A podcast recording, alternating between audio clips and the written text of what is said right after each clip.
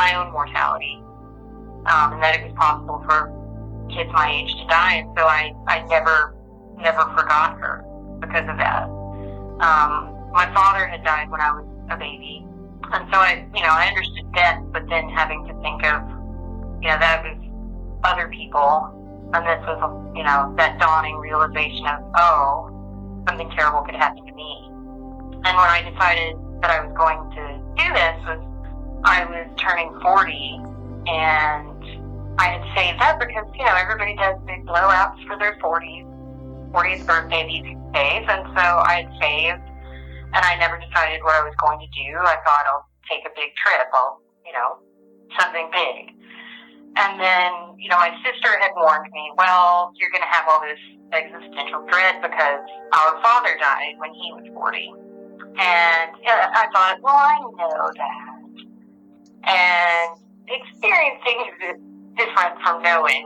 So, you know, then my birthday happened, and I love birthdays, but I just didn't want to do anything. I didn't know what, to, you know, I kept, what do I want to do with this? Where, where do I want to go? And I kept not making a decision. And then I joked with my sister that I was going to start a podcast called Unsolved Unsolved Mysteries, working through the cases that are unsolved mysteries.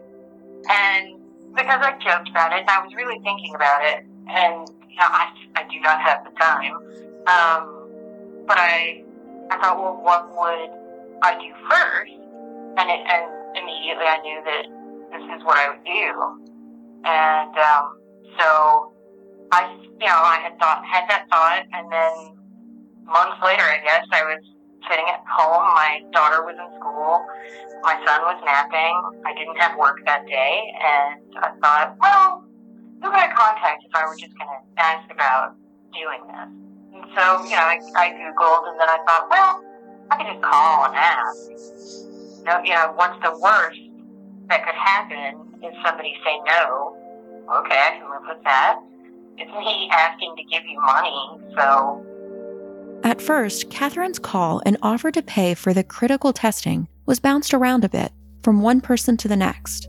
Then finally, her phone call landed with the right person evidence technician Jeremy Miller.